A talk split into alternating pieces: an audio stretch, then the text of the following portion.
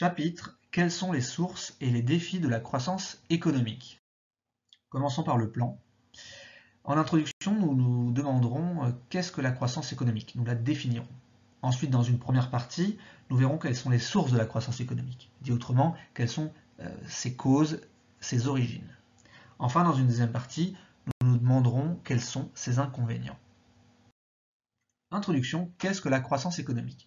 Je commence par une définition simple et qu'il faut connaître par cœur. La croissance économique, c'est la hausse durable du PIB, donc du produit intérieur brut. Maintenant, qu'est-ce que le PIB Le PIB, en fait, c'est l'ensemble de la production, de l'ensemble des organisations dans un pays sur une année donnée.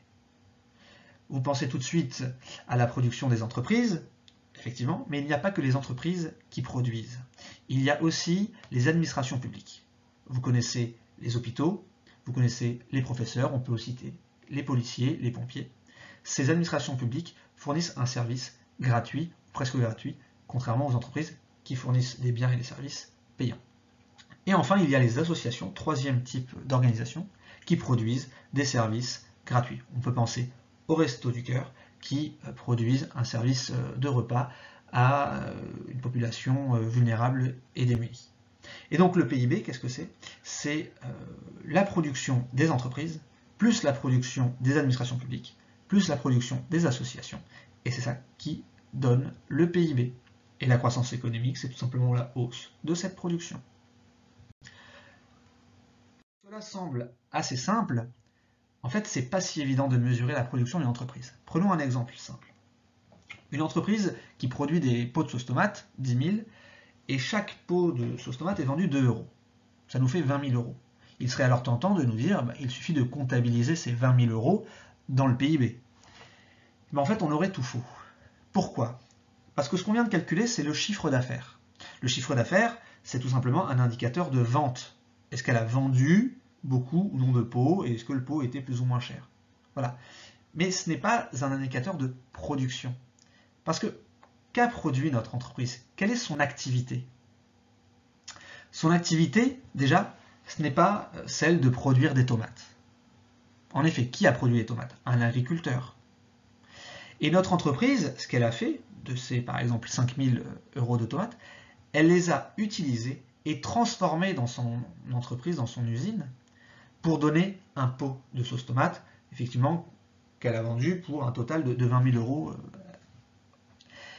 Nous, ce qu'on veut savoir, c'est pas euh, combien euh, valent les, tomates. Ce qu'on veut, c'est combien vaut l'activité de notre entreprise de sauce tomate. Cette activité donc de transformation de sauce tomate. Pour savoir cela, en fait, il va falloir déduire de son chiffre d'affaires tous les éléments, toutes les consommations intermédiaires, c'est-à-dire les produits qui ont été fabriqués par d'autres, donc pas par elle, mais qui ont été utilisés dans son activité. Donc on va enlever les tomates, parce que par définition, elles n'ont pas été produites par elle. Et on va garder que ce qu'elle a fait, que la valeur de son activité. Et c'est ce qu'on appelle la valeur ajoutée. Et vous le voyez, 20 000 euros de chiffre d'affaires de vente, moins les 5 000 euros de tomates de consommation intermédiaire, cela nous donne sa valeur ajoutée à elle, c'est-à-dire sa production réelle. Une fois déduit, la production des autres. Et donc ce raisonnement-là, la valeur ajoutée, on va la calculer pour les entreprises, pour les administrations publiques et pour les associations. On va additionner toutes les valeurs ajoutées donc, des différentes organisations produisant dans, dans un pays, et cela va nous donner le PIB, le produit intérieur brut. Et la croissance économique, qu'est-ce que c'est? C'est la hausse durable du PIB. Première partie, quelles sont les sources de la croissance économique? En fait, il y a deux grandes sources de la croissance économique. Premièrement, l'accumulation des facteurs de production, ça veut dire l'augmentation de la quantité de facteurs de production. Et ensuite, le progrès technique. Commençons par la première source. Il y a deux facteurs de production. Le facteur travail. Le facteur travail se compose en fait de la main-d'œuvre. Dit autrement et mieux défini, c'est l'ensemble des travailleurs qui fournissent euh, leur temps, leur énergie, leurs compétences à différentes organisations productives, les entreprises, les administrations publiques et les associations, contre rémunération, un salaire. Voilà, c'est ça la définition du facteur travail. Et eh bien le facteur travail contribue à la production et donc à sa possible hausse et donc à la croissance économique.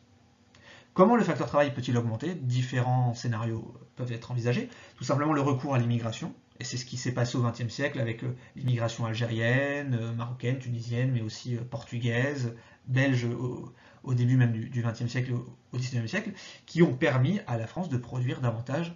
Prenons comme exemple le secteur automobile.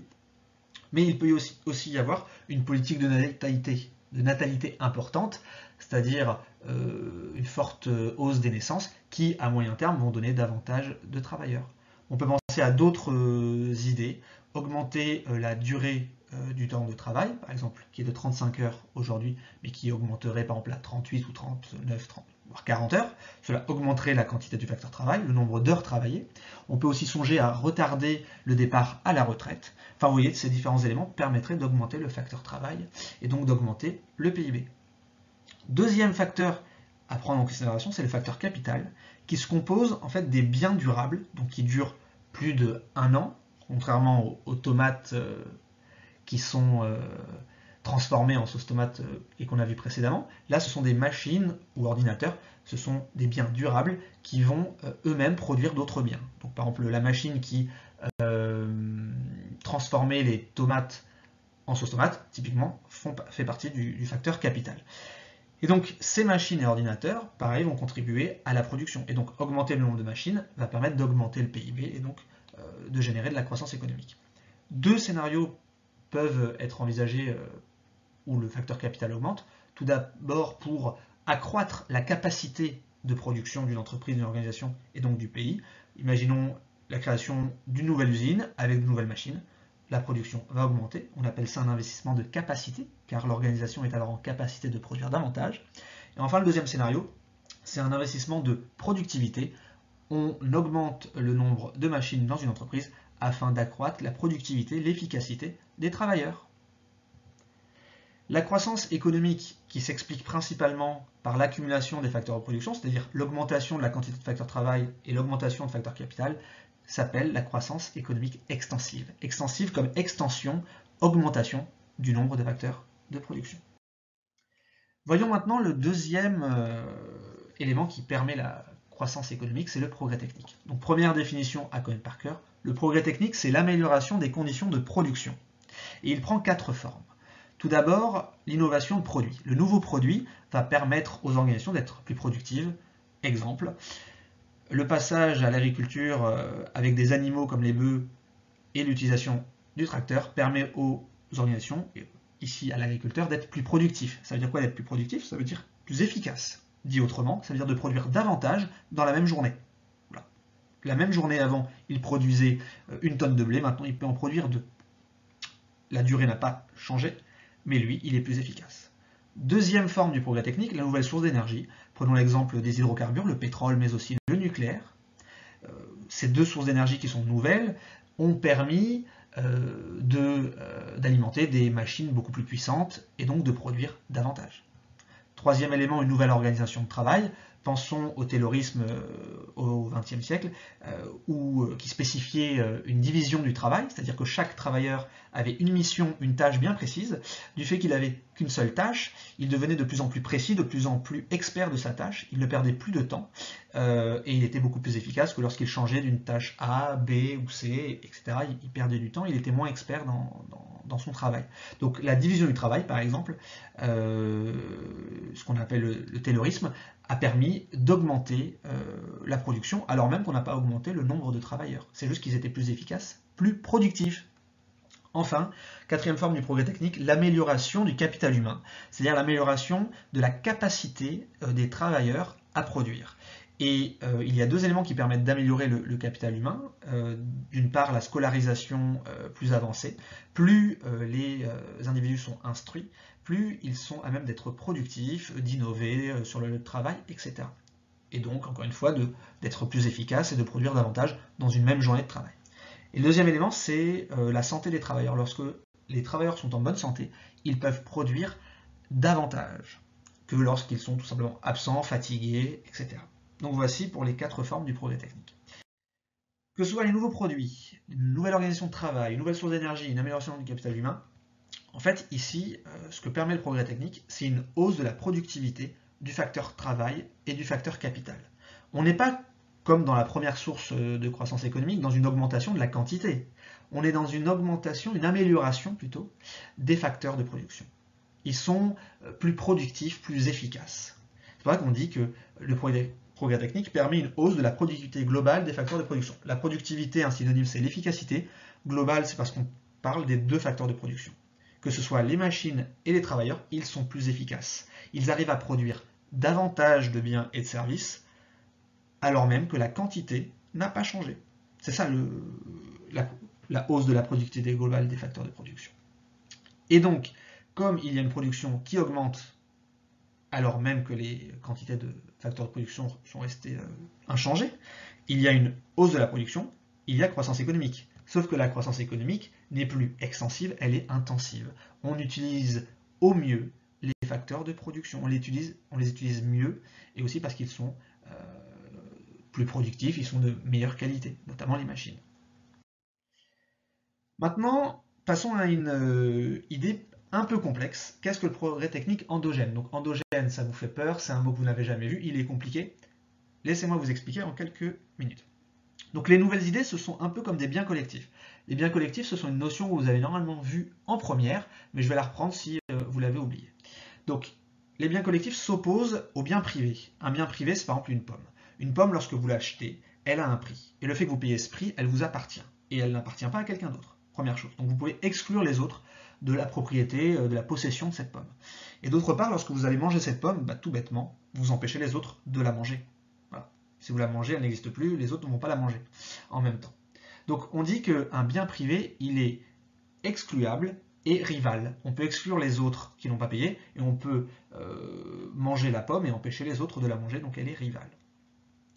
Les biens collectifs, c'est l'inverse. Ils sont non excluables et non rivaux. Et les nouvelles idées, par exemple, vous avez une nouvelle idée géniale, et tiens, si euh, je révisais mon cours de SES e plus souvent dans l'année, et eh bien cette idée-là, elle est non rivale, non excluable.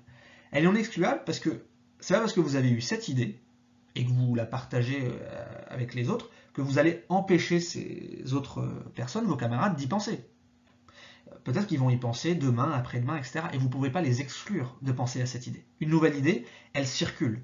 Et on ne peut pas empêcher sa circulation. On ne peut pas exclure les autres d'y penser. Deuxième, élément, elle est non rivale. Une nouvelle idée, c'est pas parce que vous, vous, allez, vous allez y penser euh, le jeudi à 20h que quelqu'un d'autre ne peut pas y penser le jeudi à 20h. Les nouvelles idées, on peut y penser tous en même temps. Contrairement, encore une fois, à la pomme, euh, quelqu'un qui mange une pomme, euh, deux personnes ne peuvent pas manger la même pomme en même temps. Là, les nouvelles idées, elles sont non excluables et non rivales. Et du fait qu'elles sont non excluables et non rivales, elles vont pouvoir en fait se propager, circuler, euh, et l'ensemble des agents économiques, des entreprises, des inventeurs, des entrepreneurs vont pouvoir s'en inspirer. Et prenons un exemple concret. Alan Turing, c'est une personne qui est considérée comme le père de l'informatique. Pourquoi? Parce qu'en 1936, il a créé le premier ordinateur. Alors à l'époque, c'était un gros gros ordinateur, une grosse machine qui demandait beaucoup d'énergie. Mais le simple fait qu'il ait inventé cet ordinateur, cette nouvelle donc euh, invention, mais qui donne une idée, un, ordinateur qui traite énormément d'informations, etc., a pu susciter chez d'autres personnes l'idée de créer un ordinateur, par exemple, plus petit. En fait, en inventant l'ordinateur, il a euh, pu susciter chez d'autres d'autres innovations. Le progrès technique d'Alan Turing, son nouveau produit, a stimulé la recherche d'autres euh, chercheurs, d'autres entrepreneurs, d'autres entreprises. Le progrès technique a donc permis le progrès technique. En fait, c'est presque sans fin. Parce qu'une idée, une fois qu'elle voit le jour, elle va être partagée à d'autres inventeurs, et une fois que ces personnes-là auront connaissance de cette idée-là, vont pouvoir s'en inspirer pour leurs propres recherches et pour produire de nouveaux produits, de nouvelles idées, qui elles-mêmes vont susciter peut-être chez d'autres encore de nouvelles idées. Et c'est presque sans fin. C'est pour ça qu'on dit que le progrès technique s'auto-entretient. Il est en même temps cause et conséquence. le progrès technique permet le progrès technique qui lui-même progrès technique. Progrès technique, c'est un peu comme un cercle sans fin, un cercle vertueux. Et c'est ça en fait, l'endogénéité. Le fait de dire que le progrès technique est endogène, c'est que le progrès technique s'auto-entretient. Et pourquoi? Du fait qu'il soit non excluable et non rival. Les idées peuvent être partagées par le plus grand nombre, par de nombreux scientifiques. Ils peuvent s'inspirer les uns les autres. Et une fois qu'une idée a germé dans l'esprit de quelqu'un d'autre, ils vont pouvoir partager cette idée et produire à chaque fois de nouvelles idées, de nouvelles idées, etc. sans fin. Et donc finalement, le progrès technique euh, va permettre à chaque fois une croissance presque infinie. En tout cas, c'est ce qu'on pense. Voyons maintenant en quoi les institutions permettent le progrès technique et la croissance économique. Donc définition déjà euh, pour commencer, une institution c'est une règle juridique qui encadre le comportement des individus en société. Et un exemple tout simple, ne pas voler, c'est une institution, c'est une règle juridique qui encadre le comportement des individus. Les institutions, elles sont fondamentales parce qu'en économie, elles permettent l'innovation, le progrès technique et donc la croissance économique. Parce qu'elles vont rassurer en fait les entrepreneurs, les innovateurs. S'il n'y avait pas d'institution, il y aurait un trop grand risque, euh, un risque qui empêcherait toute innovation euh, d'apparaître et donc toute croissance économique. Voyons un exemple concret. Apple, qui produit des téléphones que vous connaissez, de qualité, etc., euh, produit des téléphones, mais parce qu'auparavant, ils ont investi des millions, voire des milliards en recherche et développement. Ils ont payé des ingénieurs, etc., etc., sur des années, pour à chaque fois produire des portables de meilleure qualité. Et une fois que le prototype a été euh, réalisé, créé, tout de suite, Apple va le breveter. C'est-à-dire déposer un brevet afin d'avoir un monopole et éviter ainsi d'être imité. C'est-à-dire que le brevet, il va reconnaître un monopole, c'est-à-dire l'exclusivité, le fait d'être seul, l'exclusivité de la production et de la vente de ce bien précis. On ne brevette pas une idée, non, les idées, elles, on ne peut pas les breveter, on peut simplement breveter un prototype précis. Voilà. Et une fois qu'Apple a ce monopole, donc le fait qu'ils soient les seuls à pouvoir produire et vendre ce bien, ils vont pouvoir engranger, enregistrer un profit important. Mais ce profit, en fait, va venir compenser les millions et milliards investis auparavant en R&D. Donc, Apple s'est dit, je vais investir, je vais essayer d'innover, parce que je sais que j'aurai un monopole après avoir breveté mon, prototype, et comme j'aurai un monopole, je vais avoir énormément de profits qui viendront compenser mes millions et milliards investis en R&D. Voilà en quoi le brevet incite à innover. C'est qu'il rassure Apple et les autres entreprises, vous pouvez innover, vous serez protégé contre l'imitation, etc. Et oui, parce que si quelqu'un ose imiter euh, le, bien inventé et breveté par Apple, évidemment imité euh, de manière précise, hein, pas une vague imitation, et eh bien le juge pourra euh, condamner l'imitateur et lui imposer des dommages-intérêts. Il devra une somme d'argent à Apple. Donc voilà pourquoi les institutions, les règles juridiques permettent le progrès technique, c'est qu'elles rassurent l'inventeur, il ne va pas être imité et copié, et il va pouvoir avoir un profit important plus tard. Le progrès technique ne fait-il que détruire des emplois? Souvent on a cette idée-là que les robots remplacent les ouvriers. Alors, il y a une destruction d'emplois. Ça c'est sûr, lorsqu'il y a du progrès technique des nouvelles euh, manières de faire, des manières d'organisation de travail, un nouveau produit, etc. Mais ce qu'on oublie souvent, c'est que le progrès technique s'accompagne aussi de création d'emplois. Et la plupart du temps, la création d'emplois est supérieure à la suppression d'emplois.